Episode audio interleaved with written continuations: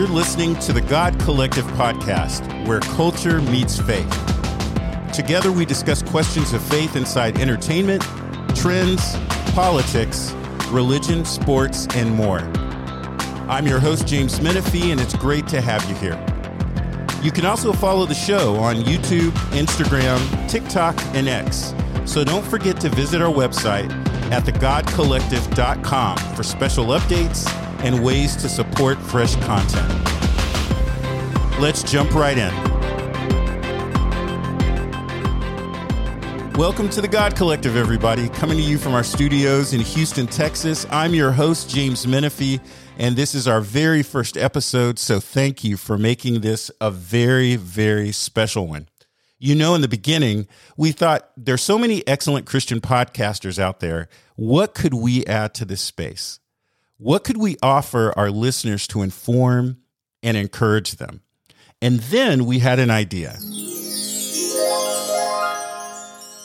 We thought, what if we had a show that directly addressed the challenges and problems that we all go through as believers?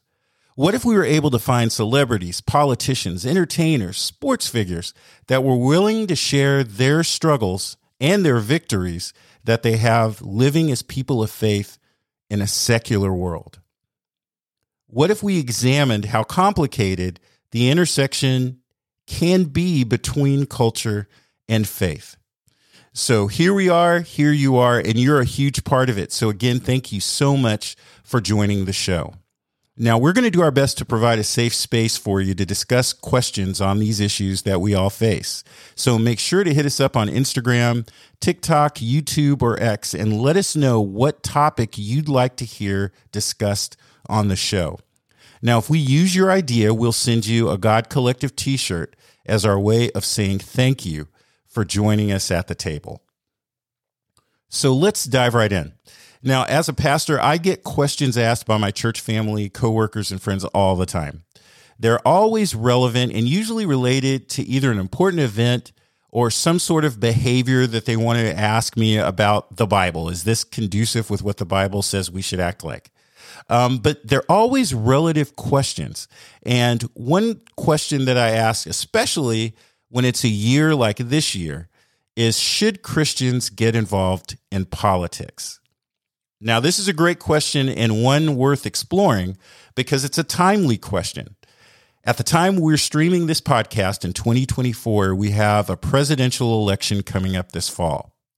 So before we start, I want us all to take a deep breath. I'll give you a moment. I want to assure you, I'm not going to be telling you who to vote for. That's not why we're here. But if we're honest, some of our blood pressure rates just shot up when I mentioned politics earlier, and understandably so.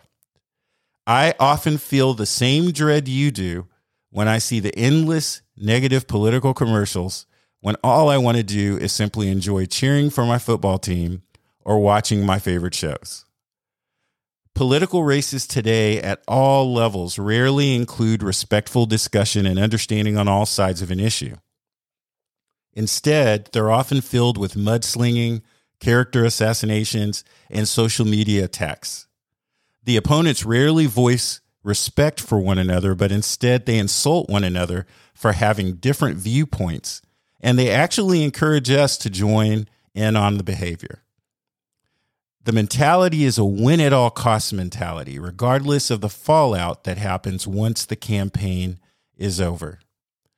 And sadly, the same candidates that often talk about how divided our country is, they're the same ones leading the way by being divisive in their speech and actions. Now, in America, the sad part of that is that because we live in a representative republic, these divisions are a reflection of us as a people and they're often magnified by these negative ads and a general distrust of any information that we hear and see. Now, as Christians, we often see ourselves put in an unwinnable position, right? So, on one hand, we recognize that there is no perfect candidate. I mean, unless Jesus Christ himself ran for public office, there's not a perfect candidate that will check all boxes when it comes to every single issue that affects us. The scriptures even tell us that all have fallen short of the glory of God. So it's easy to throw up our hands and say, Why should I vote at all? Why does it matter? Now, on the other hand, we know that our presence in the world definitely matters, that we can bring God's light and truth in the middle of some very dark places. So here we are, and we're asking ourselves that question how should we respond? And what should be our place in politics? I'll share my thoughts here in a moment. But first, I wanted to give a quick shout out to our sponsor of today's show, Dream Big Travel. Now, whether it's work, parenting, school, or even an upcoming election, it's easy to allow the stresses of life to consume us and drain us. That's where my good friends Tanya and Pradeep come in. Whether it's a cruise, a flight, hotels, or a special tour you're looking forward to, they will help you with all of your travel needs, working within any budget. My family personally used them last summer when we were visiting Italy, and we definitely weren't disappointed. So I highly recommend Dream Big Travel. So go to dreambigtravel.org. That's dreambigtravel.org and get started planning the vacation that you need today. Okay, so what should we consider when it comes to our response and involvement in politics? Well, first of all, voting is a blessing and privilege of citizenship. So if you're a citizen of a country like the United States, where you have the freedom to speak and vote, we should do so. Look, there's so many countries in the world run by dictators or by governments that lack the resources to function well during an election. And I hear all the time that many people don't want to vote because they're not satisfied with their choices. But in the US, we're blessed to not only be able to vote and have a voice, but we can also participate in the local level before the final candidates even hit the national stage. So I would recommend get involved with your parties or organizations at the local level where you can better know candidates and where you can be a part of the nomination process early. Maybe your participation can help weed out lower character candidates or underqualified candidates. In fact, maybe God is leading you to run for a local or national office. Whatever the case, God has you here to be an agent of blessing and change, and voting is an opportunity for you to do that. In Christianity, we know that it's a very others centered life because it's rooted in God's love. So when you vote, make sure that you also consider others in your decision making, even if it doesn't benefit you personally. It could bless your community, and that is very Christ like.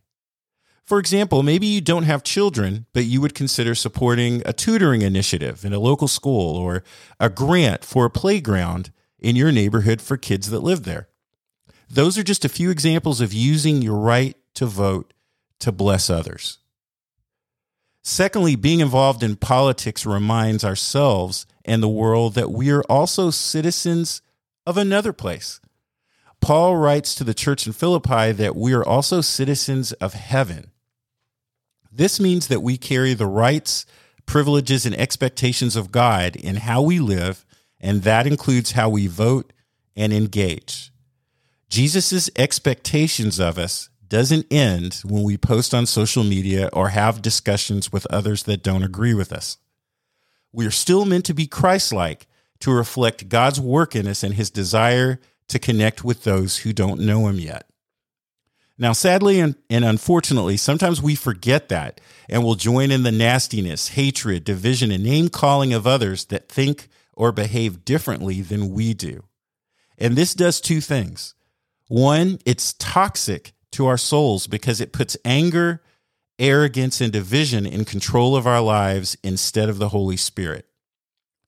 Two, it skews people's view of God and Jesus' followers rather than giving them a clear picture of the kingdom of God that Jesus proclaimed all the time. It's why in Ephesians 4 it says, No foul language should come from your mouth, but only what is good for building up someone in need so that it gives grace to those who hear. Or in James, where the writer teaches to be slow to speak, quick to listen, and slow to anger. Listening to others and sharing your thoughts respectfully honors God and also the person that you're talking to. And you may learn something that you didn't know before and better understand someone's motives and their life story.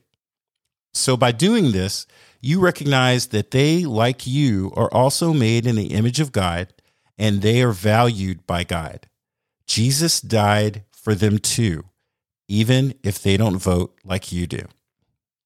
Now, it doesn't mean you have to ever agree with them politically, but like Jesus, you're simply acknowledging that they have a voice and so do you. Who knows? Maybe through the discussion, it may lead them to look deeper into your thoughts and also into themselves, and they may long for what you have this relationship with God.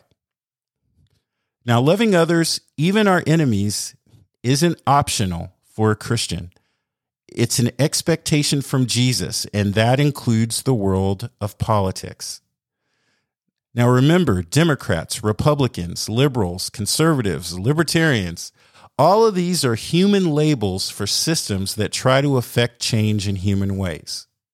They don't have anything to do with your true identity as a child of the kingdom. Don't allow political parties to speak to and for your identity. Instead, you bring your spiritual identity to those political parties and organizations. Defeat the nastiness of politics with the light and love of God. If you see a silly or destructive political argument on social media, instead of jumping in and defending your team's side to win at all costs, put Jesus in the conversation. Remind them that in the kingdom of God, there's no room for prejudice, devaluing human life, and injustice. Be an agent of the kingdom and share the hope and peace of Christ in these public forums. Speak to these issues respectfully and clearly from God's perspective.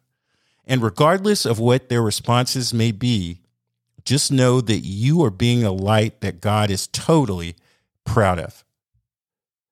Finally, politics gives us the opportunity to remember who's really in charge. One thing I do after every presidential election is read Romans 13 because it puts everything in perspective for me.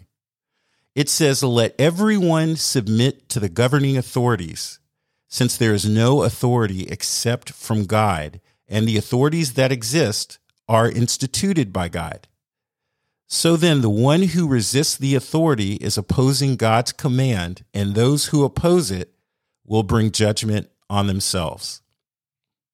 In other words, whoever's governing, there is a divine purpose for them to be there. Oftentimes, it's one that we can't even see. This scripture shows us that it wasn't by accident that they're there or that God fell asleep at the wheel. It also doesn't mean that that leader is a good leader or that I shouldn't speak up and address issues if that particular leader is leading by deceit or injustice. But what it does mean is that God is in charge and we are to respectfully submit to our governing authorities, even if it's the person that we didn't vote for. We are to pray for wisdom and protection for all leaders as they lead. And if they don't know Jesus, we can pray that they would be brought face to face with that decision. I mean, can you imagine what it would be like if a new president had a spiritual encounter with God while they were serving and they winded up becoming a Christian? Sounds kind of crazy, but this is no more impossible than someone becoming a Christian anywhere in any other job. So if you don't approve of a particular leader, guess what? That's all the more reason to pray for them. Pray for their leadership. Pray that they would receive wisdom from the Lord. Pray for their health. Now, if you ever think that your vote doesn't matter, consider this. In the 2000 election, George W. Bush defeated Al Gore by only 537 votes. 537 votes. Just think about that. 45% of eligible voters didn't even show up at the polls to vote. How many people was that? 76 million citizens never voted in an election that was only won by less than 600 votes. So don't miss out on your opportunity to serve God and others through your voice at the polls. Continue to pray for all of your current leaders. And as you vote this year, this year, lead with truth and love, not fear. Remember, the universe isn't sustained by whoever lives at 1600 Pennsylvania Avenue in Washington, D.C., or even 10 Downing Street in London, England. It is sustained by the living Word of God. Trust Him this political season and represent Jesus well as you vote. God bless.